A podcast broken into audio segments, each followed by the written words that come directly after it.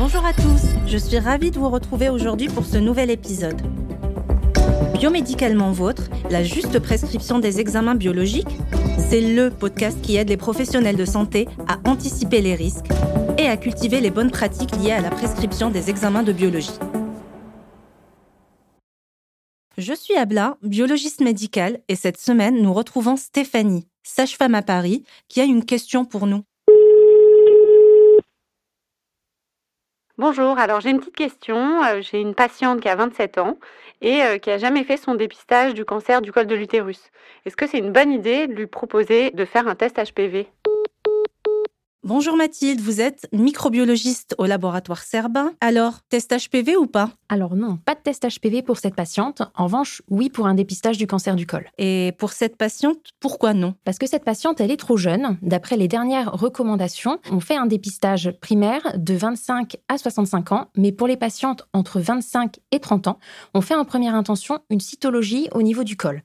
Et chez les patientes qui ont entre 30 et 65 ans, pour elles, on peut faire un test HPV sur le col en première intention. D'accord, donc je comprends que la tranche d'âge entre 25 et 30 ans est assez Pourquoi cette tranche d'âge est cruciale? Parce que chez les patientes entre 25 et 29 ans, on sait que la prévalence du HPV est très élevée parce que c'est une infection qui est sexuellement transmissible et qui, dans 90% des cas, va guérir spontanément sans entraîner de lésions. Donc chez ces patients, on sait qu'il y a un fort risque d'avoir un test qui va être positif alors qu'en fait, elles se seraient débarrassées naturellement de leur HPV sans entraîner de lésions derrière. Merci Mathilde. Si je me fais l'avocat du diable, est-ce qu'on ne risque pas de rater certaines patientes en ne faisant pas ce test HPV L'objectif du dépistage du cancer du col, c'est de dépister les patientes qui sont à risque d'évolution vers un cancer. On sait que chez les patientes qui ont moins de 30 ans, la prévalence du HPV, elle est vraiment très importante. Ce qui nous intéresse, c'est de savoir parmi ces patientes lesquelles sont à risque d'évolution vers un cancer.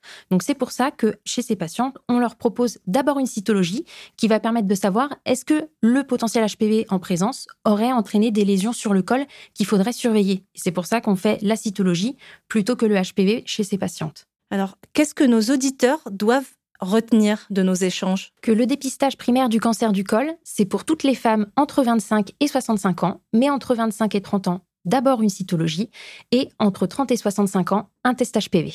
C'est le moment de la question rituelle.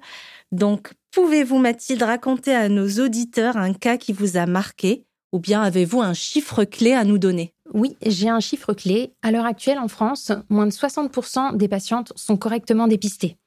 Donc c'est pourquoi il est important de vérifier si les patientes sont bien à jour de leur dépistage, de les dépister régulièrement et avec le test adapté, afin qu'elles puissent en plus bénéficier du remboursement et qu'elles soient correctement prises en charge. Eh bien, merci beaucoup Mathilde d'être euh, intervenue et de nous avoir fait profiter de votre expérience. Vous souhaitez suivre nos actualités médicales? Inscrivez-vous à notre newsletter et abonnez-vous à notre podcast.